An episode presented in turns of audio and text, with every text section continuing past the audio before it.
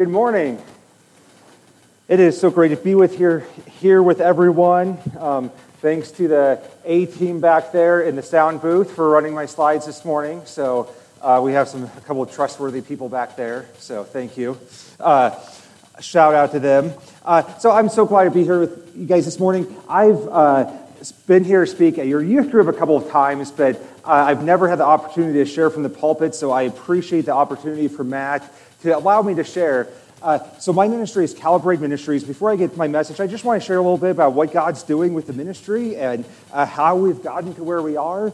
Um, I started this ministry about seven years ago because after coming out of the gay lifestyle about 15 years ago, uh, there's just such a need in the body of Christ, uh, such a need to equip churches. And uh, there's, there's, I was seeing so many families that were so struggling with how to minister to their kids who are struggling with sexuality issues. And I realized a long time ago that I can't reach uh, every LGBT person that there is, but uh, I want every one of them to have a healthy local church that is equipped to walk alongside them. So that's why the, the vision of the ministry is to equip local churches. And so I do about 40 to 60 speaking engagements a year at youth groups and churches and conferences and different things to talk about biblical sexuality. I also minister a lot to parents uh, a lot of times when I minister to parents, it's this kind of crisis situation. Their uh, high school or college age child has come out of the closet and, and, and said that they're gay or lesbian or you know, any of those letters in the spectrum there. And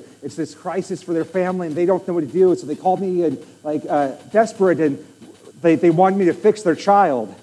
And uh, I say, I can't do that, but I can hopefully, by the grace of God, help equip you to minister to your child, to disciple your child. Because I've seen that parents can have a much, much bigger influence over their kids than I can, even with my background and my story. And so, so I love ministering to parents, and it's an opportunity to build healthy families that can be a part of healthy churches. Over the last, uh, uh, since I few years since I started this ministry. Um, a lot of it's taking place in Nebraska. I'm, I'm, so, I'm from Nebraska, so I'm so thankful for all the opportunities I've had in Nebraska. Um, I've also uh, speak nationally. I, I, get on airplanes or in the car and put on lots of miles and, and speak all over, and I'm thankful for that. But I've had so many wonderful opportunities right here in Nebraska. Uh, I, I, I, speak at a lot of churches over the last couple of years. Um, some of those other opportunities, uh, I've been able to work with Governor Ricketts' office. He consults with me on a lot of family issues and legislation that's anti family or developing legislation that is pro family. Uh, the last, I, I, don't know what you guys have in town for Christian radio, but uh, um, Nebraska Family Alliance uh, this month has uh, 10 interviews with me on Christian radio about sexuality issues. I've been able to speak into uh, the Nebraska um, proposed uh, sex education standards. That's kind of a hot button issue in Nebraska right now, and I'm thankful for those opportunities. But right now, God is giving Mary and I a new opportunity. Um, nothing's really going to change with the ministry except for our location. We are packing up and next month moving to a little town called Enumclaw, Washington. And there's uh, a lot of um, strategy behind that. We have some family considerations. Mary's grandparents live there, and so we've, we've considered what it would be like to live there and how, with their care. At the same time, God was working and giving Calibrate some more ministry opportunities there. I've always been able to have uh, really focus on Nebraska with a kind of a, a national impact, but uh, my, my, my time is limited and I haven't been able to travel and have impact in other places like I wish I could. But we have the opportunity to partner with uh, several church denominations in the Pacific Northwest, which is a uh, cultural hub for the LGBT community in our country. And so we'll be living between Seattle and Portland and uh, just have some amazing opportunities. Uh, the uh, Southern Baptist uh, district there and the E-Free district and Church of Nazarene and Christian Missionary Alliance, they're all um, wanting to partner with Calibrate to equip their churches throughout the region to uh, minister to the LGBT community. And so we are looking forward to those opportunities and still being able to have an influence in Nebraska. We'll be back to visit family a lot and uh, schedule some speaking engagements and continue with relationships.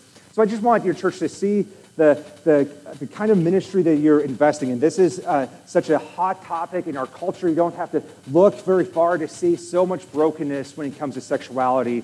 And you guys are helping uh, have a voice. Um, uh, uh, in, in our culture uh, to make an impact and bring, bring some truth and bring some discipleship and help equip churches. Uh, I was going through, looking through some books uh, this week on our, our finances, and over 10% of, of our ministry support comes from this church and individuals inside of it. So that is a significant investment, whether you guys knew you were making that investment or not. And so uh, it's, it's allowing us to do what we do, and we are so grateful. One thing I would ask you today is to really match that investment with prayer because uh, you guys are investing so much financially into my ministry, and we also are desperate and pleading for prayer because this is such a, a difficult issue in our culture that uh, it is a cultural war zone, and in our move to Washington, we're stepping even more inside of the cultural war zone. So I would I just stand up here and covet your prayers, uh, and I, I, pray that you guys are blessed by um, uh, just being a part of, of the opportunities God has given us and the, the difference we're, we're able to make. Um, I do have a table set up in the lobby. Uh, there's a bunch of stuff on it. Feel free to grab. There's some brochures. There's uh, um, recent newsletters. Uh, there's a sign up for my email list and newsletter list. So I'd love to have you guys sign up, especially for the email list, so that because I email out prayer requests, and I'd love to guys to stay updated on what the ministry is doing.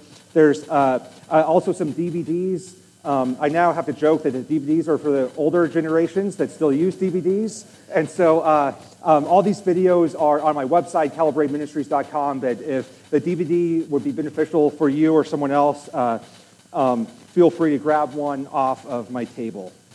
So, uh, so with that said, uh, I'm going to share with you guys this morning eight lies that I believed that led me to homosexuality. And so I, I think that these are uh, lies I believe that doesn't just apply to the LGBT community, but this applies to probably most of us in whatever various sin issues um, we struggle with. So, with that said, let me just start this time with a word of prayer. Dear Lord, I thank you so much for this church. I thank you uh, for Matt's leadership here and the leadership of the elders here. I, I thank you for the way that uh, they're just loving their community and discipling their community and um, the, the difference that they're making here. I, I thank you that uh, their impact is not just uh, locally, but it's uh, nationally through, through their support of ministries like Calibrate. And I, I pray that they can be blessed by that. I pray that today uh, I can share truth that will resonate with their hearts, that um, I could share truth that um, uh, would be biblically focused and point them back to you and the great, amazing grace that you have um, given to each and every one of us. We pray these things your name. Amen. All right, so we are going to start out today. Uh, like I said, I'm talking about eight lies that I believe that led me to homosexuality. Many times when I share, I share more of my story. I've already done that here a couple times in youth group. So today we're going to uh, um, get a little more theological. We're going to dig a little more into God's word and see what, see what it says. Um, and I always uh, pray that every time I, I talk about the uh, theology of homosexuality or sexuality in general, that doesn't just become a theological discussion or an academic discussion or a cultural war rally cry, because this isn't just uh, an issue, it isn't just theology, it's, it's people.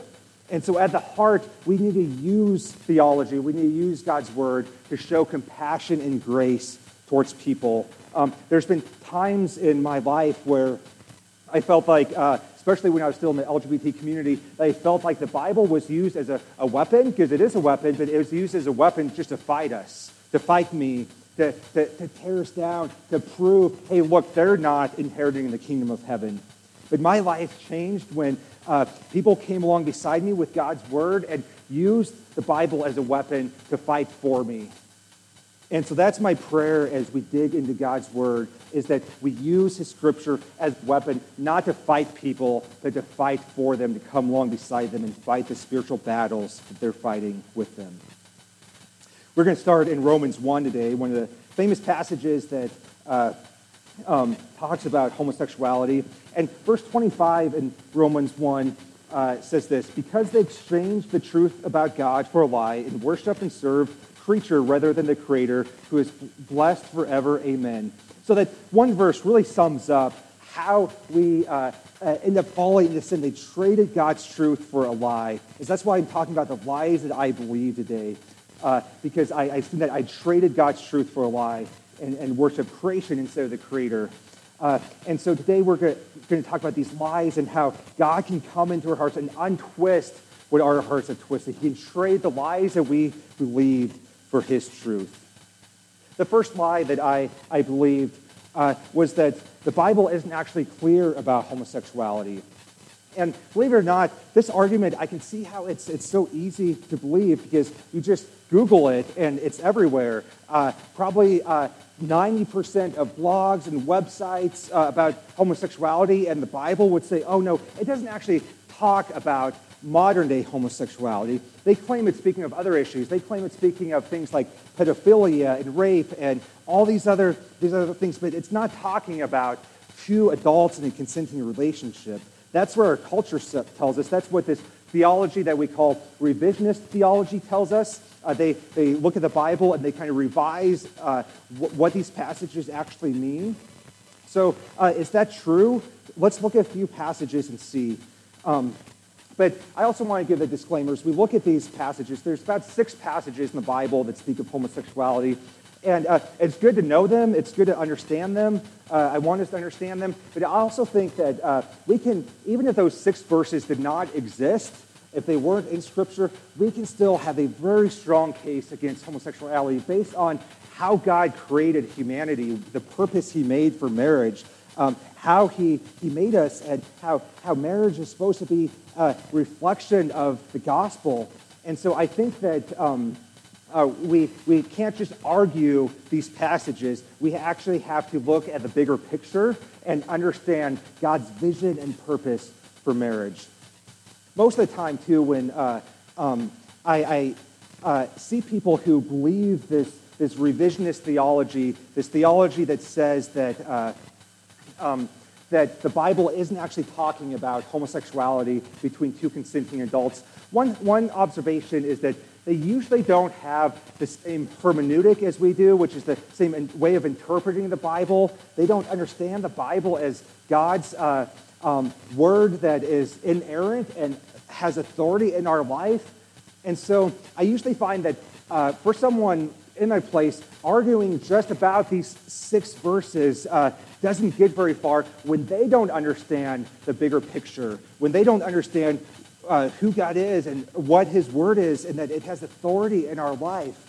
And so um, many times we have to kind of step back with these people and try to understand what is their view of God, what is their view of marriage, what is their view of Scripture and the authority that, it, that God has uh, in our life. My second observation is that for many of them, it's not just a theological or academic argument, it's personal and it's painful, and there's been deep wrestling and many times rejection, and their experiences have led to a lot of bitterness and hard heartedness. So while it's great to have theological conversations, uh, we also need to show compassion and minister to their hearts. We can do a lot more uh, listening and much less uh, speaking. We can try to hear what's going on inside of their soul and hear about some of the things that maybe have been stumbling blocks to, uh, for them to accept the truth. And so we do much more listening than we do speaking. With that said, let me dig in. We're going to start here in, in Romans 1, uh, starting in verse 21.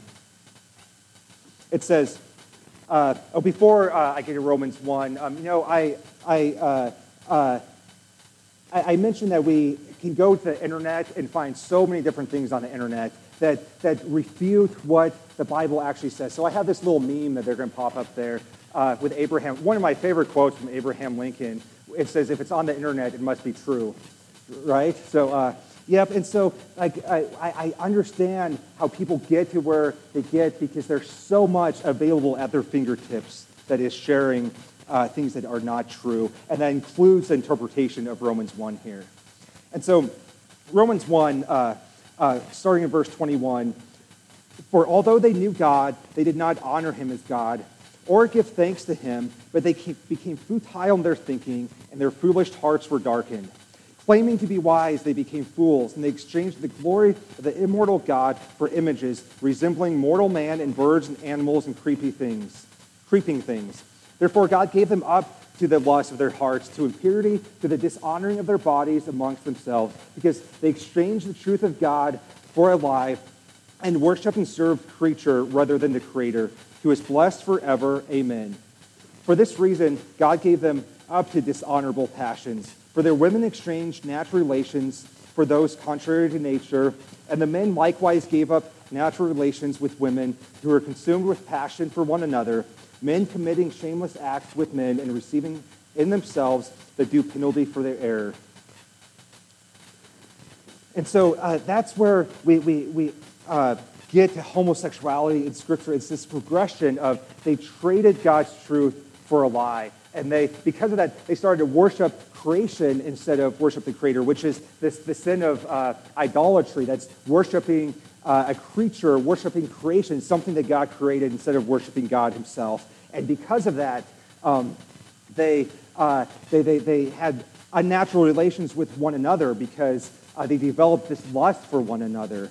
And you know what? Uh, when, when, I, when I dig into Romans 1, uh, um, uh, as, as I've done ministry over these last, you know, about 10 years and, and discipling people with same-sex attraction and people in the homosexual community, one of the things I've noticed is that the same progression does not only apply to uh, the homosexual community because the same idolatry I see at the heart of homosexuality and same-sex attraction, the same idolatry I see at the heart of so much heterosexuality and, and heterosexual attraction. We see marriages that are built on, on idolizing one another and really trading God's truth for a lie and worshiping creation through uh, the worship of one another, which develops lust issues towards one another and putting each other in a place of worship instead of worshiping God.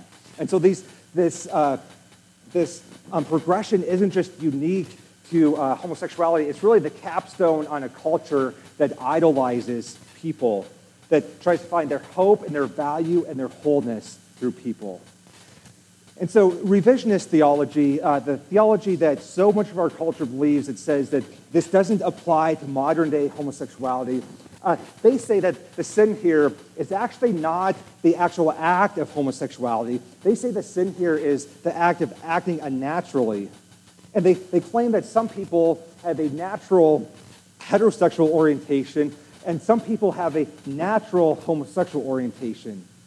So, what our culture calls so, what the Bible calls sin here, um, our culture says that it's actually just uh, acting unnaturally that's the problem. And so, what uh, is sin here would be a man with a heterosexual orientation having sex with another man, or a man having uh, with a homosexual orientation actually being with a woman would be a sin because that's unnatural to him. So that's how our, our culture revises this passage to claim that it doesn't apply to modern day homosexuality.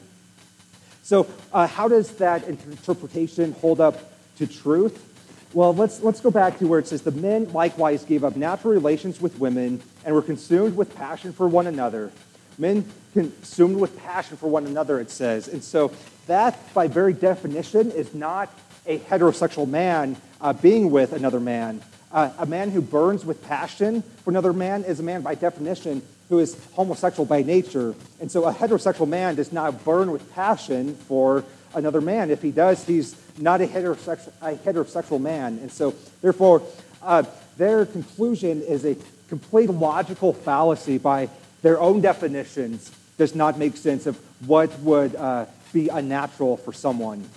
Secondly, Paul uses uh, a term for unnatural in the Greek. It's this Greek, Greek phrase, uh, pronounced ten paraphusin.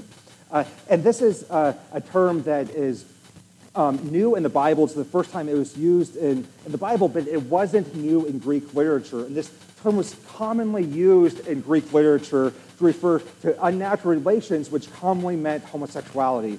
So even in that time, these words that Paul used to describe this, it didn't mean pedophilia or rape. It meant uh, uh, homosexuality per se as we know it today. And so it's very, very, I think, 100% unlikely that Paul is arguing that um, uh, the, the, the sin that these people committed was uh, being with someone physically that uh, was opposite of what they were naturally attracted to. Contrary to nature in this text uh, means, uh, as it did in Greek literature of the time, it meant homosexual, homosexuality as we know it today, uh, between one man and, and, and another man who are consenting adults, or two women who are consenting adults. And so, thankfully, we have the Holy Spirit where we, we go down this progression um, uh, and we trade God's truth for a lie and we worship creation instead of the Creator. But God can undo that. And I, am so thankful that in my own heart, God uh, took me down a reverse progression of that where, where He, through the power of the Holy Spirit, gave me control over how I was living my life uh, and help me live differently uh, because through the power of the Holy Spirit, I can wake up every day and choose to live a life that's, that's honoring to God and in line with His Word. And then through the course of sanctification, over the course of a lifetime, He, he trades the truth or the lies that we believe for His truth. And in doing so, gives us more and more freedom from the, li- from the lies that once enslaved us. The next passage I'd like to look at is 1 Corinthians 6, uh, 9 through 10. Um, this is one of the passages I heard over and over again growing up. Uh, verse, 1 Corinthians 6, verses 9 through 10 says, Or do you not know that the unrighteous will not inherit the kingdom of God? Do not be deceived. Neither the sexually immoral, nor idolaters, nor adulterers, nor men who practice homosexuality, nor thieves, nor the greedy, nor drunkards, nor revelers, nor swindlers will inherit the kingdom of God. And so, again, the, the revisionist uh, theologians would say that this doesn't actually apply to two consenting adults. They claim that this is referring to all this other gamut of other issues. Uh, and you can read this claim everywhere on the internet. There's, there's books full of it. And so uh, it must be true, right? Well, it's actually not true. I, I after studying this for years in, in, in, seminary, I 100% believe that in the Greek it, it, means what we believe it means. That it's, that it's uh, condemning sexual relationships between uh, two consenting adults.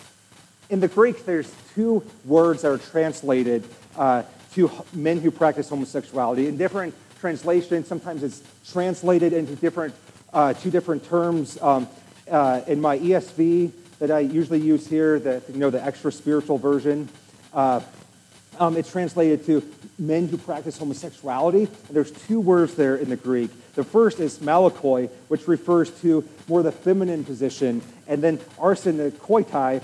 I always butcher that word. Uh, I, I always joke that um, I grew up with a lot of language issues, and so I always joke that I could uh, hardly learn English, and I grew up in America. And so I, I had 12 years of speech therapy to uh, help me learn how to speak and pronounce. And so now when it comes to Greek and Hebrew, uh, it's all Greek to me. And so, but these two words, um, malakoi refers to more the feminine position, and arsenokoitai refers to, to the more masculine position, and which literally means male and bed. It means a man who takes another man to bed with him.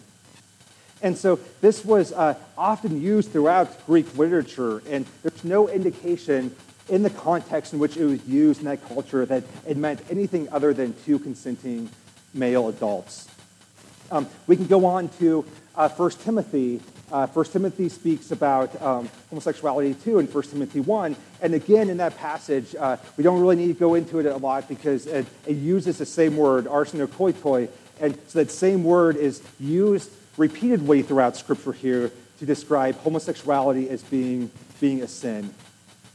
Uh, same thing in, in Jude 1 7. Um, uh, Jude 1 7 says, Just as Sodom and Gomorrah and the surrounding cities, which likewise indulged in sexual immorality and pursued unnatural desire, serve an example by undergoing a punishment of eternal fire. And the Greek phrase there, translated into unnatural desire, is the same phrase that Paul used in Romans 1, in which he used to describe homosexuality. Lastly, uh, with the theological part here, um, what does the Old Testament have to say? Uh, homosexuality is mentioned in the Old Testament, uh, in the, the book of Leviticus. Uh, I hear this referenced a lot. Leviticus 18 says, You shall not lie with a man as with a woman, it is an abomination. Um, Leviticus 20 Uh, verse 13 says, If a man lies with a man as with a woman, both of them have committed an abomination. And we also know we have the story of uh, um, Sodom and Gomorrah in the, the Old Testament.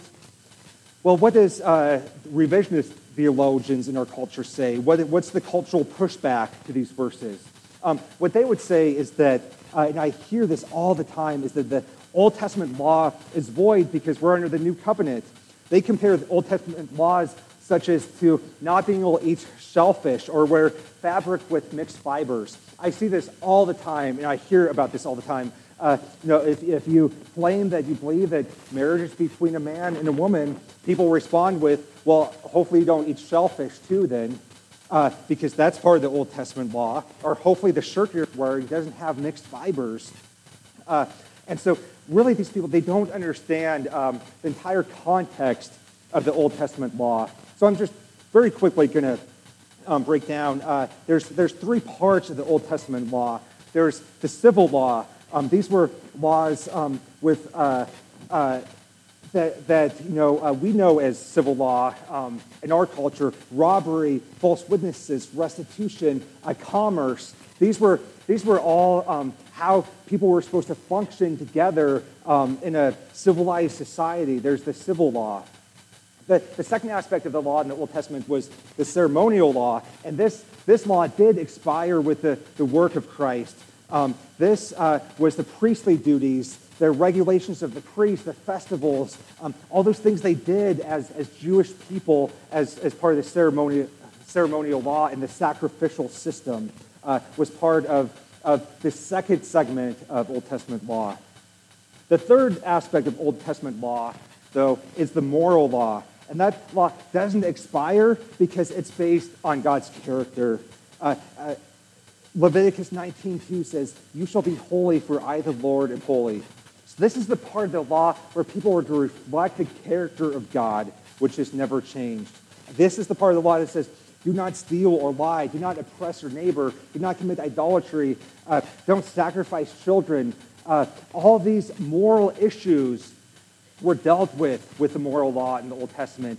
And they don't have any expiration because they reflect the character of God that he desires his people to reflect, which has not changed throughout Scripture. Lastly, let me add this.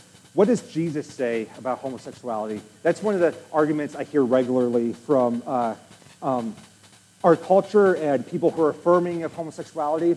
Uh, what does Jesus? They say, well, Jesus never talked about um, homosexuality, so obviously it's not, not a big deal.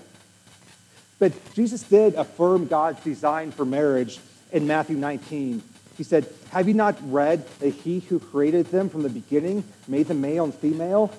and said, Therefore, a man shall leave his father and mother and hold fast to his wife, and the two shall become one flesh. So they are no longer two, but one flesh. What therefore God has joined together, let not man separate. And so Jesus did affirm uh, God's design for marriage in that passage. And secondly, Jesus didn't speak about a lot of things. Uh, he didn't talk about you know, abuse of elderly people, but would we, would we look and, and say, well, we can abuse elderly people because Jesus didn't mention it? Or uh, speeding. Uh, he certainly didn't talk about speeding, which I'm very thankful for because I do it regularly. Uh, that's how I got here last night. Uh, these good old Nebraska highways.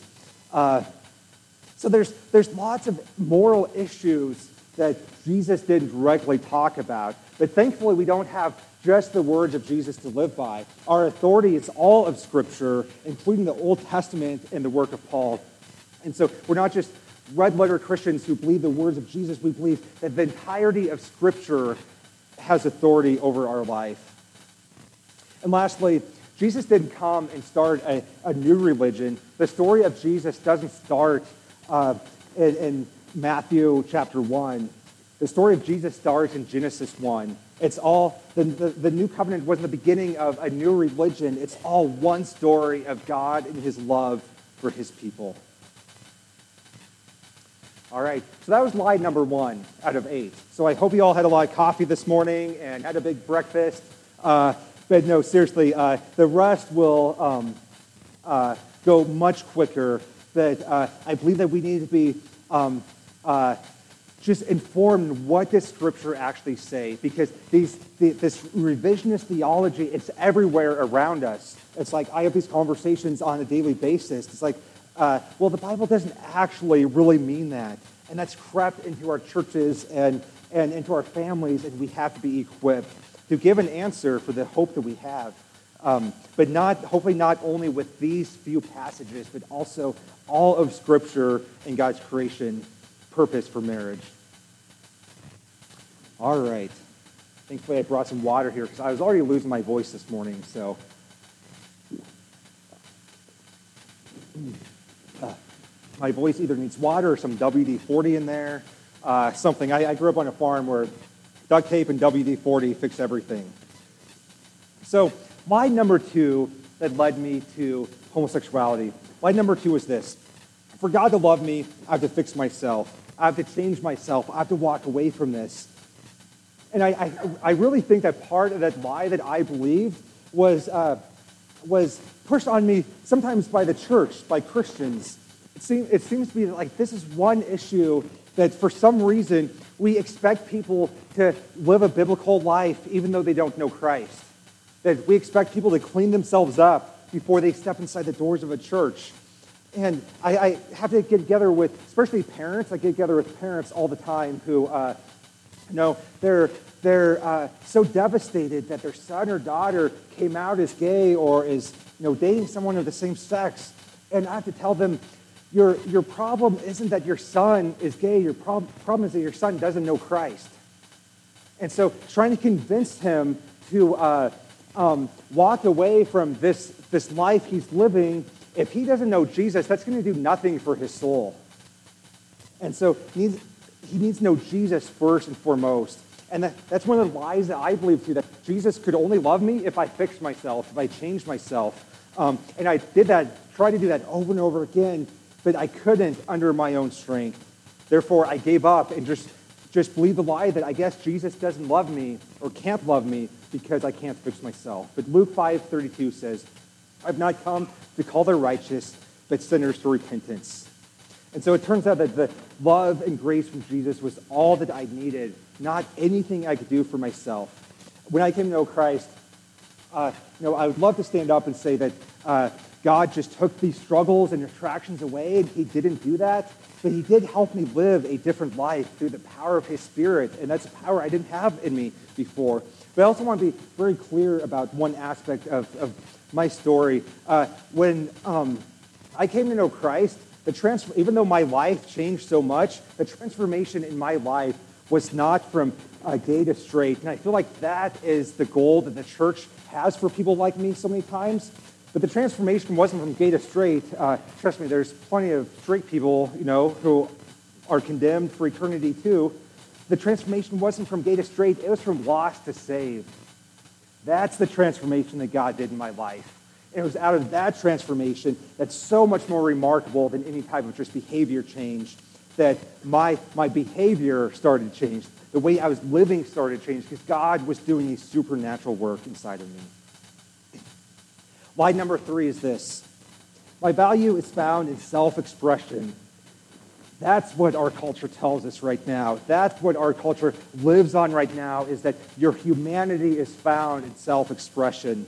Um, I, I, see people who come out of the closet, you know, as, as gay, who uh, some of the terminology they use is, um, uh, I'm finally living authentically. Uh, they're, they're living by according to the feelings that they have inside. And, uh, and, and that's, that's our cultural value right now. That's how we find our value, our humanity is this what our culture calls this authentic expression of what's going on inside of us. We, we live it out and we express it externally, and that's how we find our value. And this is ultimately an expression of idolatry. Uh, it's an expression of worshiping ourselves. Uh, and, and, we see this in, in Romans 1, where they worshiped creation instead of the creator. And this is a worship of creation of ourselves.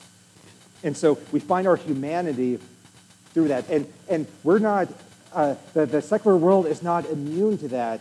We do this inside the church all the time. We make ourselves the sinner. And, uh, you know, as, as I, I, I said that uh, this is expressed through um, this sometimes idolatry of, uh, authenticity. And I, I want to tread lightly on that because authenticity is an amazing, awesome thing. We need much more of it in the church. Uh, but authenticity, being real about what's going on inside of us and the things we're feeling, is, is not an end in itself. It should just be the means to an end, and that end is repentance. We should be authentic about what's going on inside of us so it can lead us to repentance and transformation.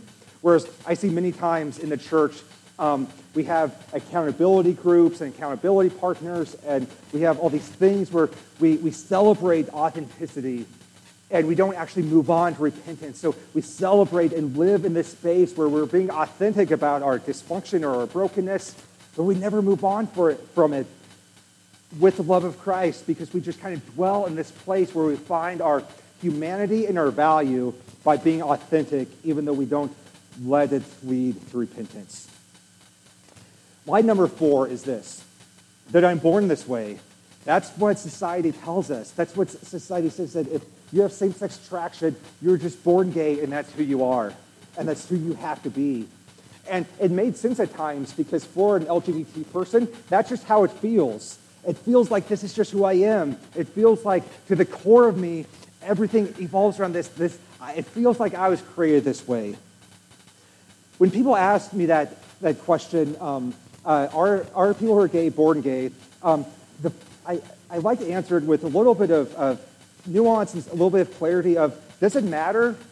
Uh, in, in some ways, it doesn't matter. I think uh, for the sake of evangelism, it doesn't matter because we're all born into sin. Uh, where none of us were born the, right the first time, which is why we have to be born again. And so, in that aspect, it doesn't matter uh, um, whether someone uh, is born gay or not, which science does not show that people who are gay are born gay. It does not show that same sex attraction, in fact, science shows that, that sexual attraction is fluid and can change. Uh, and so, um, but our society is adamant that people are born that way because that's the foundation of their entire agenda because if people are born with same-sex attraction, if they're born gay, then they're entitled to live that life. It's a right for them since they were born that way. That's why our society feels so threatened by someone like me who's come along and, and I'm living differently because Christ has changed my heart because it undermines the foundation that they've built their entire agenda. Um, but I do think that the question matters for the sake of discipleship, and I wish I could uh, uh, had a whole sermon to go into this. But I do think it does matter for the sake of discipleship because for someone who is dealing with same sex attraction, who leaves the LGBT life, I want them to be sanctified throughout the course of their life. I want them to allow the Holy Spirit to reveal the lies that they have believed and trade them for God's truth. And that can only um, uh, come when we acknowledge that my heart has twisted something, that this isn't who I am, it isn't who I have to be, this is, my heart has twisted something. And that, that sanctification might take a lifetime. And none of us are completely healed on this side of the cross. And so we have to have the, uh, realistic expectations of that. But we need to acknowledge that this is born from a place of brokenness, just like all of our sexuality has some brokenness in it somewhere, putting our hope in, in a person instead of in Christ. Lie number six was that maybe I can have Jesus and be gay too. Uh, I was really wrestling with this actually after I came to know Christ. Um, because I came to know Christ and I suddenly believed that God loved me, God has a plan for my life, that God's grace is sufficient for me too. Uh, but I still had these feelings, so what do I do with that? Uh, and so I was wrestling with questions like maybe I can have Jesus and be gay too. And, and I, I was really wrestling with that because um, that life had led to a lot of devastation. I was hurting and in pain because of the LGBT life. But I thought, maybe it can be different now. Maybe I can just add Jesus to the mix.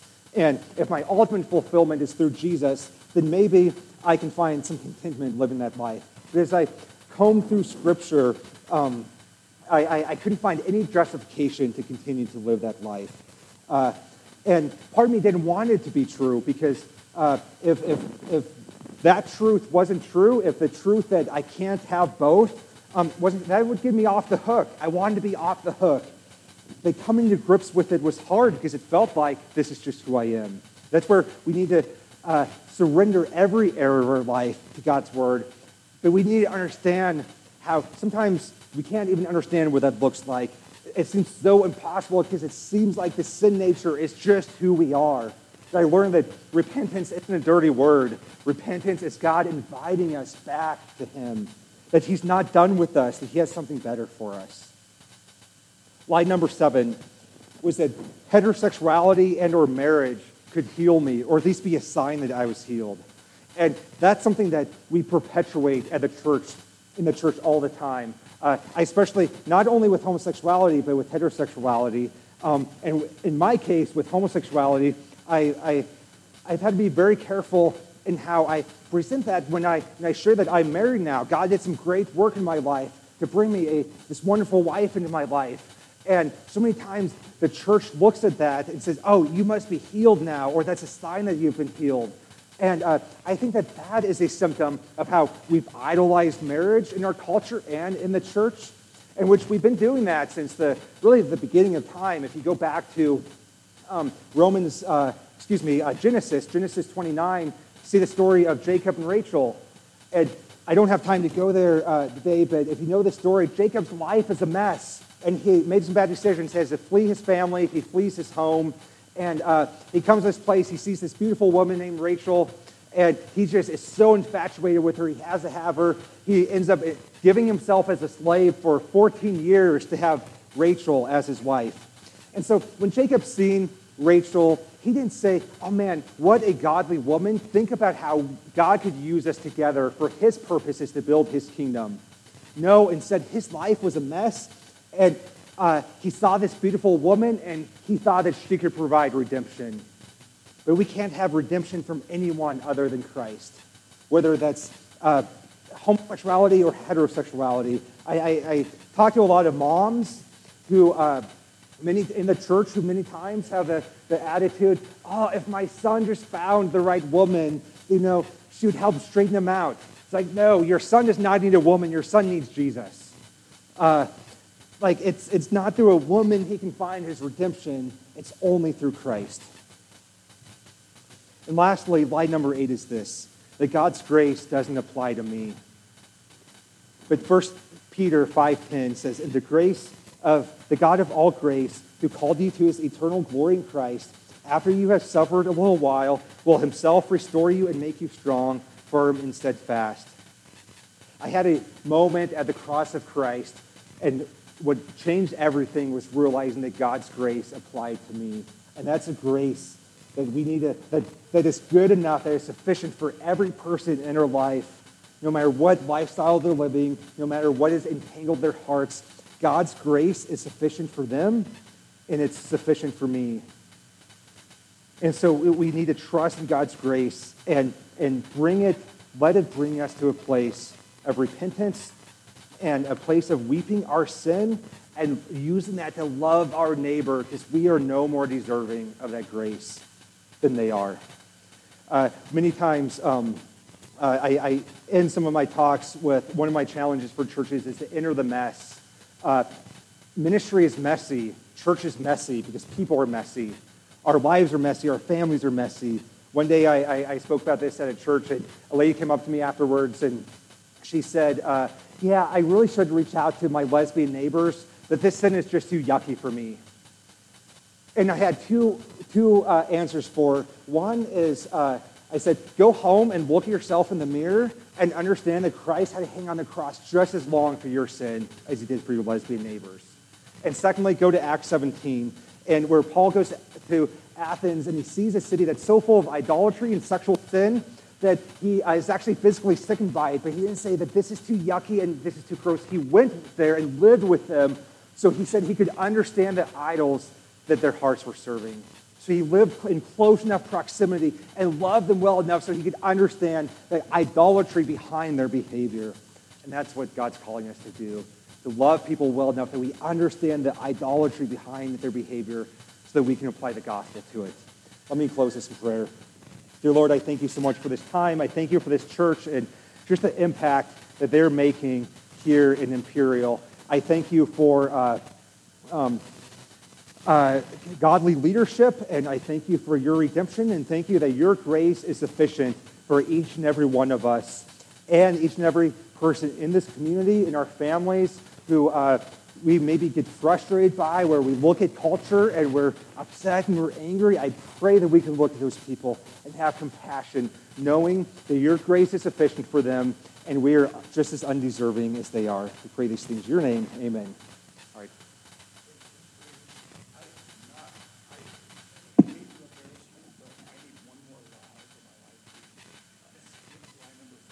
Oh, wow. Line number five. Yes, yes, uh, that's a good one. Is that I have to understand what transformation looks like. Uh, and so I think that for me, uh, thanks for noticing that. Someone was paying attention. So, uh, um, so I have to understand what transformation. That's one of the lies that I've been tempted to believe, not only as a non-believer, but now as a believer, because when I was uh, in the LGBT life, like the thought of leaving that is unimaginable because you can't imagine what could this possibly look like? What could life differently possibly look like? And when i first came to know christ uh, three days before i came to know christ i told one of my christian friends lex and i actually had a gun loaded in my room and i said this is going to be affirmation that my christian friends don't actually love me because he just loves the person he thinks i am. So i told him about everything. He came across the room put his arms around me and said, Hey, man, I love you. And God's grace is sufficient. And he said, I don't know what this is going to look like, but I know you're going to be okay because we're in this together. And my sin is no better, worse than your sin. And, and uh, God's grace is sufficient. So I had to understand that I have to take steps of obedience, even when I don't know what it's going to look like tomorrow, in a week, in a month, in a year. Like some of these steps of repentance, steps towards faith of Jesus, is like, I have no idea what this is going to mean, what this is going to look like, how God could possibly get me through this. But I have to take one step at a time and be obedient today, even when I don't know what it's going to look like tomorrow.